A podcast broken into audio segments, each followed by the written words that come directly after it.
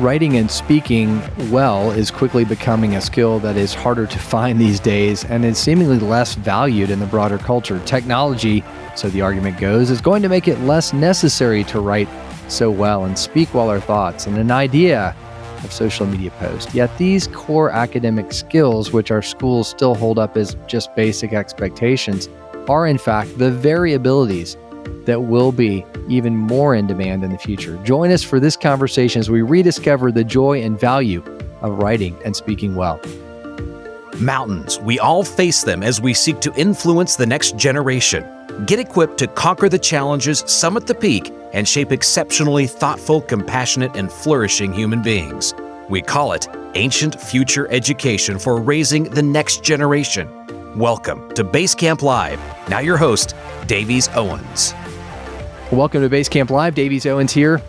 We are on this journey of raising up the next generation. And along the way, we look at issues related to really kind of the world of parenting, parenting 101, classical school 101, and the basic issue of culture 101. We actually do a little 202, maybe some 303 level stuff as we go along the way. But we all need to be encouraged, and we are all part of an amazing journey of people that God is raising up all over the world to come alongside young people today. So there's a lot of bad news out there, but there's also a lot of good news, and we get to celebrate that every day in the work that happens in uh, this journey of raising up uh, our generation through classical Christian schools.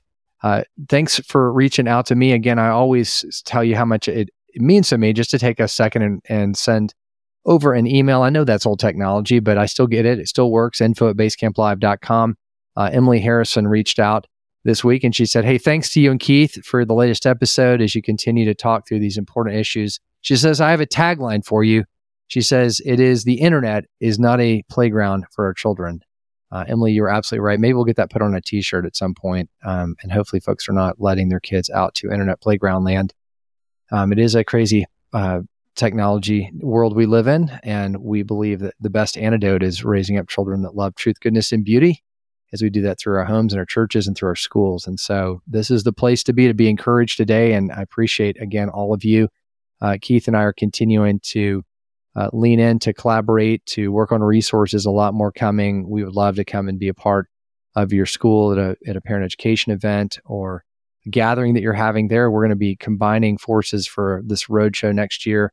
All those details and more are at the Basecamp Live website. You can just check under the speaking and training uh, tab and learn a lot more about that. And we also have a, a, special website coming up with even more details on all of those things. I want to say thank you to the uh, a couple of our sponsors, uh, Classical Learning Test and America's Christian Credit Union. Thank you for your partnership and your support. This conversation today with Andrew Pudewa was very encouraging. Andrew is another one of those great leaders in this movement. He has been um, actively involved for many decades in the world of classical Christian education. He's the founder and director of the Institute for Excellence in Writing and father of seven. He travels and speaks all around the world addressing issues related to teaching, writing, thinking, spelling, and music, and helping folks understand how to do so with clarity and insight. And he has such wonderful practical experience and even humor. He will be telling a joke. That's one of the things he's known for is his great sense of humor. Um, his seminars for parents and students and teachers have helped transform many reluctant writers and have equipped many educators with powerful tools to dramatically improve student skills. And although he is a graduate of the Talent Education Institute in Japan, he holds a certificate of child brain development from the Institutes for the Achievement of Human Potential. That's a mouthful in Philadelphia, Pennsylvania.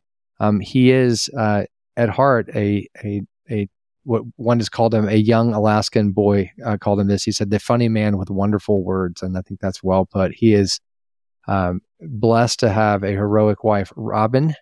Uh, they have homeschooled their seven children, and they're now proud grandparents of 15, and they make their home in Tulsa, Oklahoma. So, without further ado, here's my conversation with Andrew Pudewa. Well, Andrew Pudewa, welcome to Basecamp Live. Thank you, Davies. It's good to be with you. It's an honor to be with you, Andrew. I was trying to recall, I think it's probably been at least eight, ten years ago. We were together at the Ambrose School in Boise. You came out to do the amazing work you do and uh, training up educators and at the Institute for Excellence in Writing. So, but it's good to finally be back with you. I remember the beautiful library at that school. Yes. That is the, the one thing that sticks in my memory most is what would it be like to be able to come to a school like this every day and just be in this room? Yes. Well, it's, it's one of those, you know, it's a, a gift when the building architecture can reflect the philosophy of education. And that school definitely has that figured out.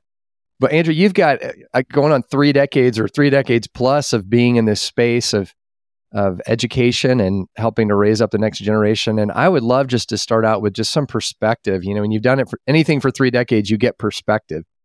And you know, what are you seeing today? Some of the challenges that kind of modern families are facing, even those who are committed to classical Christian education. What are some of the observations you have with your kind of spans of three decades?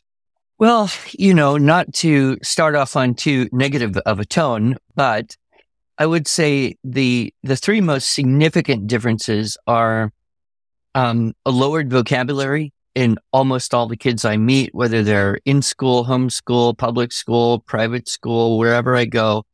It, there just isn't the kind of richness uh, of vocabulary that I was used to encountering for so many years during that really the first decade, say from 95 to 05. And I think there are some reasons for that. We could get into it. Uh, a second thing I would guess is that the shortened attention span of most everyone, and this would include us as well as adults. I, I know that I have to struggle to just put screens away, go to a completely different room, uh, don't pick up the phone and concentrate for 30, 40, 50 minutes. Uh, that used to be a very normal, easy thing.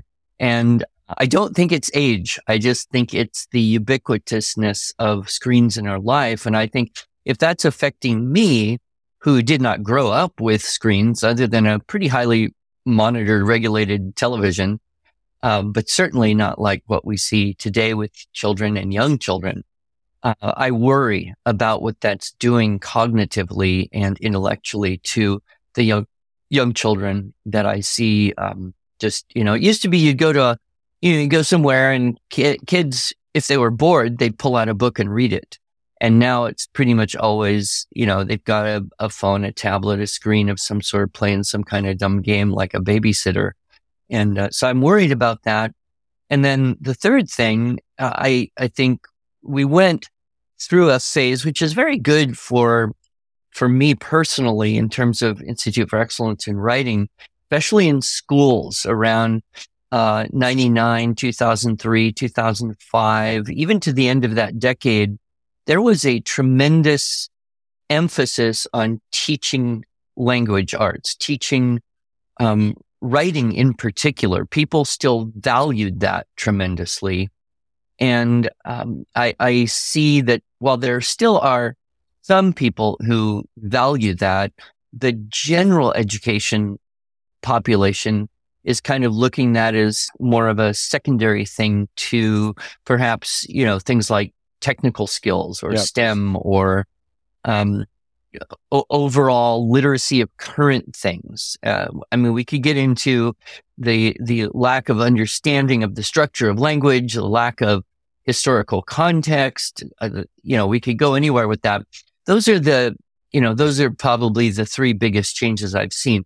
On the upside, um, the last uh, few years in particular have caused an explosion of opportunities in alternatives to public schools. Uh, the explosion of classical schools in particularly in the charter world with uh, groups like Great Hearts and Hillsdale getting involved uh, very energetically, and a lot of parents uh, becoming aware that they really do need to be involved in their children's education if they want to have any say in what goes on. You you can't just send your kid off to a building and assume that they're going to get everything they need. Yep. So that's kind of on the upside, I would say, and that that happened a little bit before the COVID years but it was the COVID years that really solidified for so many parents, hey, I have got to be in this with my kids here. Yeah, and I think that's that's really a kind of the drumbeat that I or the I guess the drum I beat at base camp all the time is that you know even in a classical Christian school, um, we have to be careful not to take that outsourced mindset. And you know, we think, oh, we're not homeschooling. I paid somebody to do this education, but no, you the the you know the the effectiveness of the education is absolutely tied to what's happening at home, which is part of this podcast. Is like, how do we help you when you get home? Uh, parallel what's happening in school. So those are those are really good perspectives, Andrew, and I think you're spot on. And and you know we call it the 301 problem here in Basecamp, which is we kind of control technology from 7:45 to 3 in our schools. We should be all all the time, all the way. But at 301, Cyclops, the one-eyed screen monster, pops out, and you've got a different narrative that these kids are getting uh, throughout the rest of their day, which is really detrimental and difficult. So I'm sure you're seeing that. Yeah, we are. Fortunately, you know, we are able to exert, you know, a minimal amount of positive influence in in that world. And uh, the more, you know, the more we have discussions like this, like what you're doing with Basecamp, and and you know, a lot of people involved on on all aspects, and it's it's not even a political thing anymore. What interests me is how many of kind of your classical, like freedom loving liberal types are now very concerned about the narrowing of what's going on in terms of information coming to people. And we, it's like everybody's more and more living in a bubble. And to the degree that we in education can try and point that out and help people gain the perspectives of history, the mm. perspectives of, of true diversity of culture, the perspectives that literature gives to kids. Right. Um, I, I, see that as, as almost the only hope against this, this, uh, narrow, bubble minded, uh, tribal, um, harmful way of looking at the world. Yeah. Well, and I think you're, you know, I think if we'd recorded this podcast 17 years ago, you know, we probably would talk about things like moral relativism, which is completely there, but it's so much beyond just things are immoral to the point that now you've got a generation of students that are that don't know how to think and i mean it's extremely scary i mean you know you look around the world at places like rwanda where genocide broke out and i've been there and i've studied you know, why did that happen? And it's tied to the education system. It's tied to people not being able to understand history and the world and, and know how to think well. I mean, that's, that's, this is like the gloves are off. This is the real deal. This isn't just polite education. It's survival education, I believe. I like that. That would be a good name for a second podcast someone could do. Survival education. There we go. All right, you and I, we'll, we'll come. We'll, let's let's work on that. I think that I think it would be well received today because it certainly feels like you know the gloves are off and it's no longer just interesting philosophical conversations about better forms of education. Now, this is like your kids are, are you know, it is a real serious issue. And it, to your point, I would agree wholeheartedly. I think in some ways this is the last best hope. I mean, certainly Jesus is the last best hope, but you know, somewhere not too far from there is are schools coming alongside Christian families to prepare the next generation. So, with that, and, and again, I, you and I could banter on about the problems, but you know, when I look at the work you've done in particular in the area of of really teaching students to write well and to read well.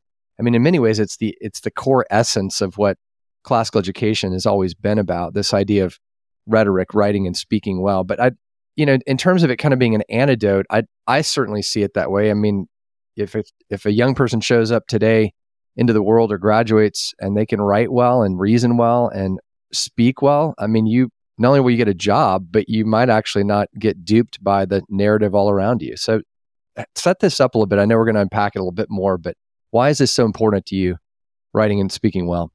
Well, um, I think we have a mutual friend in uh, Andrew Kern. Yes. And um, I've spent a lot of time with Andrew. In fact, I think when I came to Boise, we were we were there together doing our two Andrews seminar that we did. That's and, right. I don't know, five, five, six cities. We probably did 30 cities in five years' time. Um, but he said something once to me that just really stuck in my brain. He said, if you cannot read or write a complex sentence, then you cannot think a complex thought. That's good. And if you cannot think a complex thought, please don't vote. You know, which, you know, has a humor element to it. And I, I don't think we would take it literally, but, you know, we are looking at the simplification of thought through the shrinking of vocabulary, through the less complex prose, through the machine generated prose, through the quick, uh, you know, ad bites that are used to manipulate and control the desires of people. And it really harkens back, I think, to Orwell in 1984, which is a book that everyone should read. I used to say, read it every 10 years and see, you know, how, how it sets then. I think maybe read it every five years now. But one of the things that struck me so powerfully about the book the last time I read it was this intentional shrinking of the language, the shrinking of the Newspeak dictionary so that it would get down to a point where thought crime i.e., having an idea that was counter to that of the big brother, the party, the state would be impossible. And isn't that really, you know, the, the dream of those who would like to control everything and everyone is to make it impossible for anyone to challenge mentally even, let alone, you know, verbally or physically, you know, what they want to do.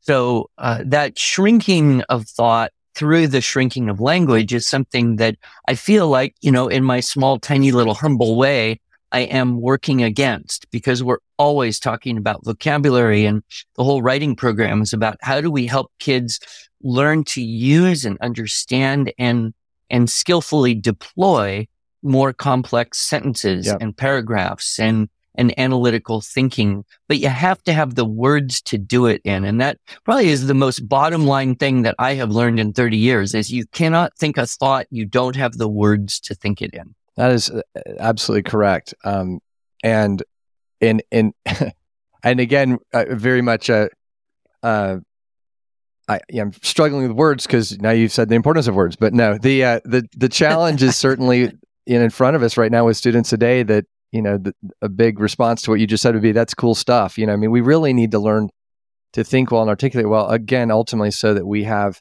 the resilience to go up against all of the narratives and the stories that are being told around us. And how do we, and I think Brave New World is a great reference point that. Why don't we take a, a, a quick break? I want to come back because I think, you know, there's certainly one of the things we hear a lot today is why do I need to, why is writing and and speaking and rhetoric in general so critical, especially in a world where you've got everything at your fingertips and now AI is actually producing, you know, pretty impressive written statements and things. I mean, is this are we going in the right direction? It seems like maybe the world is uh, looking at us more and more as the antiquated uh, educators, but uh, in fact, I think we're going the right direction. And I want to hear your response to that when we take come back from the break. As schools and families, we engage with businesses every day, and unfortunately, many of them are increasingly embracing more progressive ideologies and practices.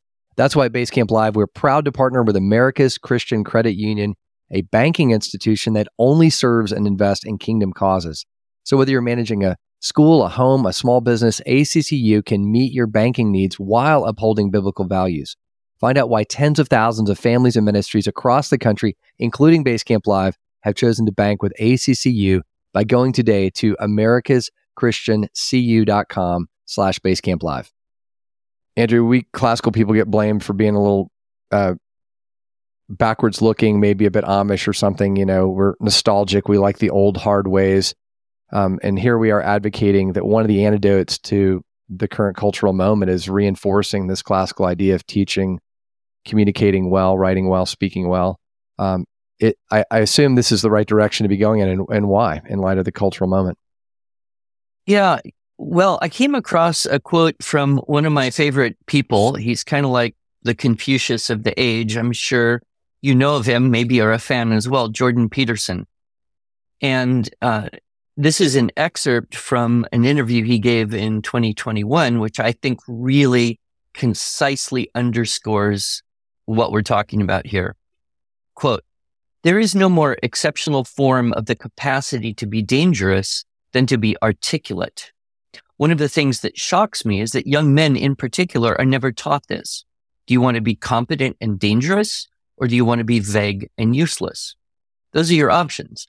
I don't care what your job is. If you're a plumber and you are articulate, you can negotiate with your clients. You can introduce your coworkers. You can make a case for your employees. You can advertise your services. You're firing on all cylinders. And what's the alternative? You want to be inarticulate? You want to say, uh, and like and mm and pause and stumble. You would choose awkwardness over grace. It's beyond foolish. Yeah, well said, Jordan Peterson.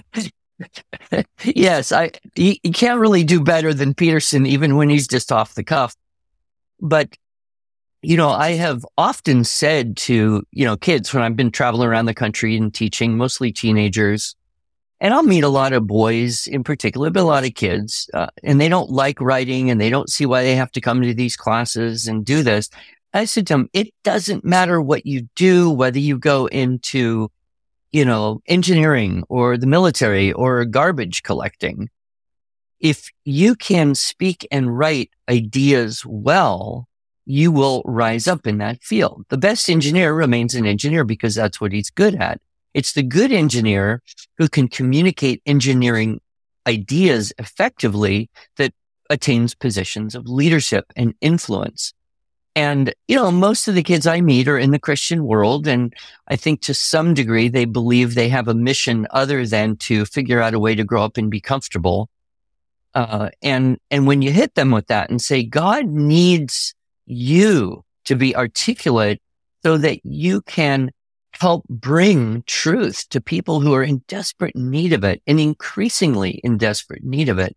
And to do that, you've got to prepare yourself. It's, you know, it's, it's like preparing for a sports game or a war. You, you can't go into a fight or a game or a battle without the strength and the skill to do that. And if we are really living in an, in a world where ideas are the battleground, and it seems very much like it is right now, then what's the best training for you? Well, we look back and we don't have to redesign this we know what the best training is. We can go all the way back to ancient times. And just like they figured out gymnastics and it hasn't changed very much since then, they figured out rhetoric training and how to understand and use grammar and logic and winsome persuasive communication to affect things in the world. Um, so if you've got someone who will agree with you that truth exists and it can be known and communicated, you can make progress. If you're dealing with people who just don't believe that truth even exists anymore and everything's a matter of opinion, yeah. then I would say dust off this, knock off the dust from the shoes and go elsewhere. Yeah. Well, one thing that you you just pointed out that I emphasize often on the podcast because I think it's so important, and I, I say this somewhat provocatively, but I think often in our K twelve schools, the most neglected population are our students when it comes to them really understanding the vision for this type of education. And I think we're probably pretty quick to sit them down and, and begin teaching rhetoric, but not really give them that vision for like, well, if you were to learn this and lean into this education, here's where you would be that sort of savvy that Jordan Peterson so well articulated. And I think that's probably not at the front of the minds of a lot of our teachers too, because we're so into the mechanics of teaching it. And then you can get, I think, easily disillusioned with this idea, well, AI is coming. Why do we need to spend so much time, you know, you know, putting these tedious sentence structures together when the computer can do it for us? And if we don't catch that big vision of changing the world and being resilient, then I, I don't blame them for being a little disillusioned. A few thoughts come to mind right there. The first one is, um, I, I think that almost all of us, and I'm I'm even guilty to this to some degree, but I think the vast majority of well-meaning parents and well-meaning teachers are looking at the purpose of education for the promulgation of wealth and comfort. The reason you get a good education is so that you can get a good job, so that you can get, you know, a good income, so that you can have a happy family and that is just a completely disordered way of thinking about the purpose of life. So until we can, you know, unravel that a little bit, I don't know how we make a lot of, a lot of progress. Part of it, I think, connects with this next idea, which is what is the relationship between a human and technology? Right. Uh, and technology is nothing new. I mean, you, you, I'm sure have heard the story of how, um, you know, Plato in one of the dialogues talks about uh, the king of Egypt uh, and the great god Thoth, who said, I will give you writing as a gift. And the king said, well, okay, we'll take your gift, but it will be a double edged sword because it will let us, you know, write things down, but then we won't rely on our memories. So even writing itself is a technology that will begin to atrophy the skill which it replaces. That's now we're seeing, you know, that kind of thing on uber steroids. But uh, one of the things I try to talk to parents about is you want to establish the right relationship between the human, your child, the human or yourself and the machine.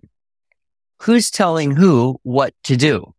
Are you controlling your technology so that you can better accomplish your, your objectives and missions in the world? Or are you allowing technology to derail that to some degree, whether it's through, you know, entertainment or distraction or, um, confusing information or uh, atrophy of skills. So if we can use AI to better accomplish our goals, then there's a there's a potential upside. But what we I think have clearly seen, just given the volume of traffic on the internet, is that the vast majority, the super majority of all information that transfers between people through internet and from and through screens and machines is is um, you know at worst porn and at best uh, doom scrolling you know mm-hmm. and and so much of it is just not purposeful yeah. there is an interesting upside to this world of ai and i heard a term not long ago i don't know if you've heard it davies but i heard this term prompt engineer as actually a new career category.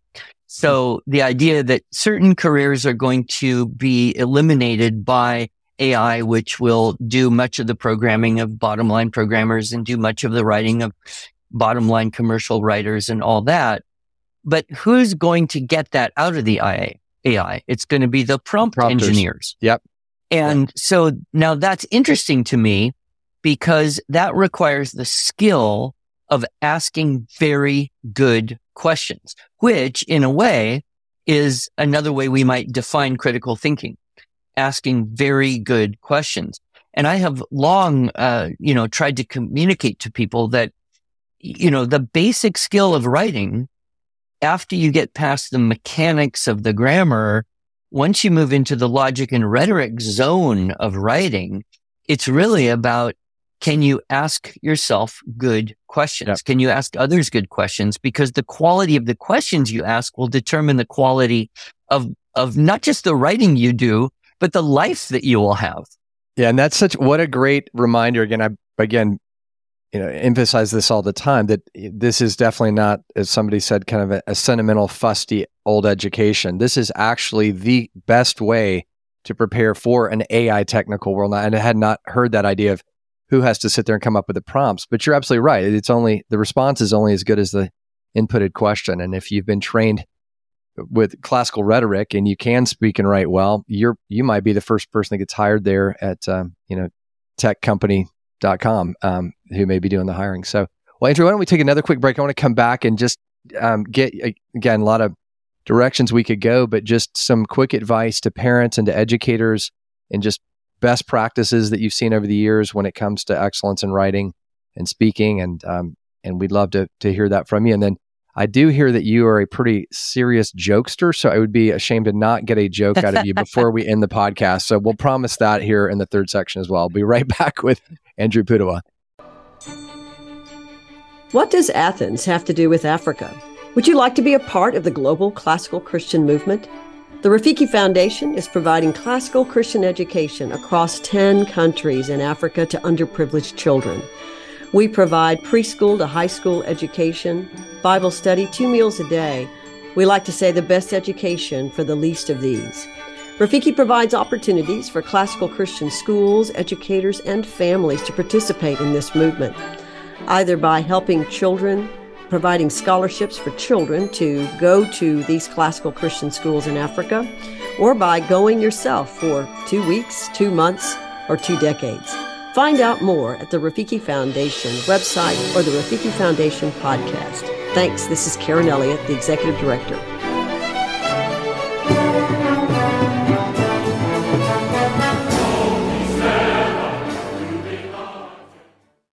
Andrew, you spent 30 years traveling around the world encouraging educators and parents. If you had, you know, just a few minutes in a room with a group of parents and thinking about the importance of, of writing and rhetoric and speaking well, what just some best practices, encouragement you give to parents? And then I'm going to ask the same question just kind of with educators in the room. Well, I, am not sure I would talk about the importance of it because if they're not sold on that, they're not going to hear anything else. Um, so what I would say, and, and I think almost all parents and teachers would agree, yes, I would like this. If what you want 20 years from now is a person who can read and listen and speak and write in their language skillfully, then the most important thing for you to do every day right now is read aloud to them in huge quantity, as much time as you can spare. And this should start essentially, you know, at birth, uh, which is easier if you've got older kids in a family than, you know, the infants just grow up in that environment. But as soon as you, as soon as you can, you start reading aloud to children every day and never stop reading aloud to them. Even when they start reading on their own, you continue to read to them at a level above their own decoding skills. That's what grows comprehension. And that gives you shared context for conversations. It builds historical literacy. It builds vocabulary. Uh, if you're reading things that are kind of increasingly complex, if you're willing to read things that are, you know, 50, 80, 100, 200, 1,000, 2,000 years old, you're getting, uh, you know, you're bringing that child into this world of language, which really is, you know, the word. I mean, there's, it's not accidental that, you know, in the beginning was the word. And, and I would argue that it is in language, the way in which we are most made in the image and likeness of God. Uh, that we have this phenomenal capacity to access truth through language and language through an experience of truth. And the, the fundamental way that that has been done through all of history, really just up until 40, 50 years ago with the advent of ubiquitous television in everyone's life was the bedtime story culture, the read aloud to the family, the what do we do when we can't go anywhere. We sit down and read books together. That was just universally done in all literate cultures. And uh, that's my greatest fear is that right. we've lost that in the homes today. So that would be my one biggest, that's you know, great, bullet yeah, and, point. And I think it, to that, just to emphasize, it's not I think most folks listening are like, yeah, that's a great thing to do with your grammar schoolers. But you know, high schoolers, they're on their own reading that you would disagree with that, I know, and say, no, you should read even they should read on their own, but they should also you should also read as a family. And and that's I know our family did that and some of the best memories have been books that were read aloud in the home during high school years. So they're never too old. Yeah. Never too old. Um, secondly, if I can put in yes. a plug for memorized language. This is another thing that's been at the core of primary and even higher education for as long as history records, people memorized huge chunks of, of poetry, of scripture, of excerpts of the beautiful rhetoric that had gone before, of historical speeches. It was a way that we would internalize in a very real way. In fact, um, my mother, who was a music teacher, she never used the word memorize. She always said, you have to learn by heart. Learn the piece by heart. Learn the poem by heart. And there's something so true about when you memorize something, you take it into your soul in a very powerful way, a way that you really can't do any other way. And I would love to see this restored. I think classical schools really are on the forefront of helping people understand the value of cultivating the memory as a human faculty and furnishing the mind with good and true and beautiful language but I would like to see it much more universally understood and appreciated by, you know, the more general uh, population of parents. Well, and I think that again is a, it's. I'm glad you've you've put an emphasis on that because I think it's too easy today to not only assume you don't need to memorize because it's coming to you on your device, but that it's just as adults, I think most of us think anything memory oriented is tedious and difficult and therefore undesirable. And yet we all know our grammar school kids in particular memorize anything, whether you ask them to or not, and they love doing it. So why not lean into that? And I just, that's, that's beautiful. I think that makes a lot of sense. So uh, reading, uh, memorization, anything else kind of as a quick best practice you would encourage?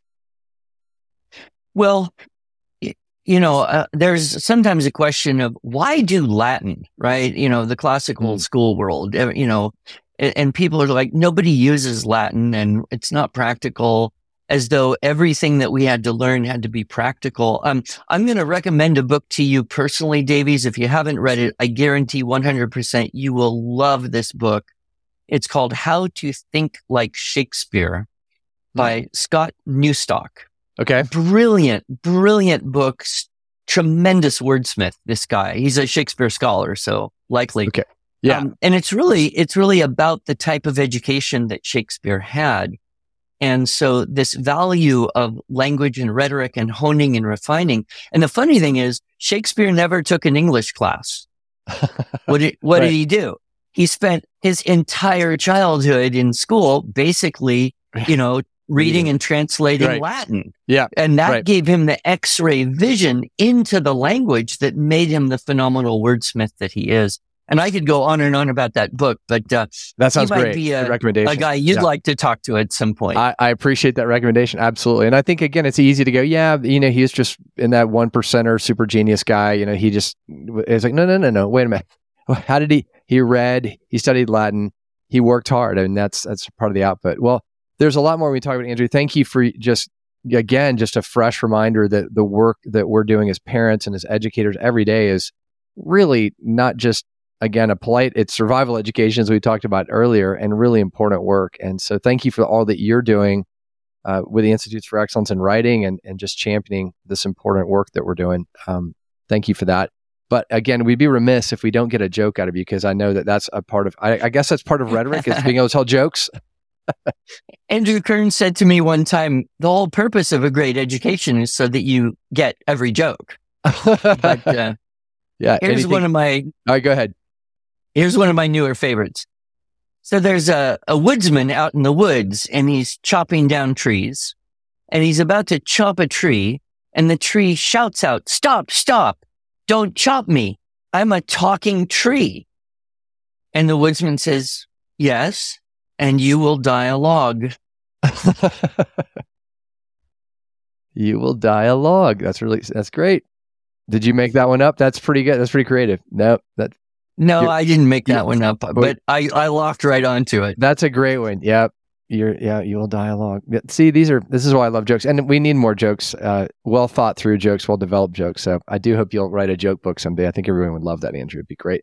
So we've we've talked about a lot of things. There's a lot of great resources you have. By the way, I, I admire you as a fellow podcaster. You guys, what just celebrated your 400th podcast? I think is that. Yeah, yeah. That, that's that's a lot of that's a lot of talking, but a lot of good content. And I want to encourage people. So, uh, Arts of Language is your podcast, and you guys are over on is it iew.com? Is that the best place for folks to find you? Yep, that's it. And then any of your podcast delivery methods, Spotify or Apple, iTunes, right. whatever you use. Yeah. Carrier pigeon podcast, whatever's out there now. That's right. that sounds great. Well, Andrew, it's always a joy uh, to get to chat with you, to reconnect with you, and look forward to further conversations. Thanks for all you're doing for parents and education in the next generation. Thank you, Davies. It's been great. Hey there, Basecamp Live listeners. This is Davies' daughter Hannah here. And I want to congratulate this amazing podcast on almost five years of incredible content, enriching interviews, and over 200 episodes. So that has brought so much encouragement to people. And thank you for being a part of that. Thank you for supporting this message, this mission. And there are a couple ways that you can help in sharing that message. First of all, please leave a five star review on whatever app you are using to listen to this podcast. You can also share it with a friend. That's a great way to get the message out about Basecamp Live. And of course, share your story with us at info at basecamplive.com. There we'll also answer all your questions and more. And any topics that you'd like to hear too, please send them there to info at basecamplive.com. We'll see you next week, everybody. Thanks.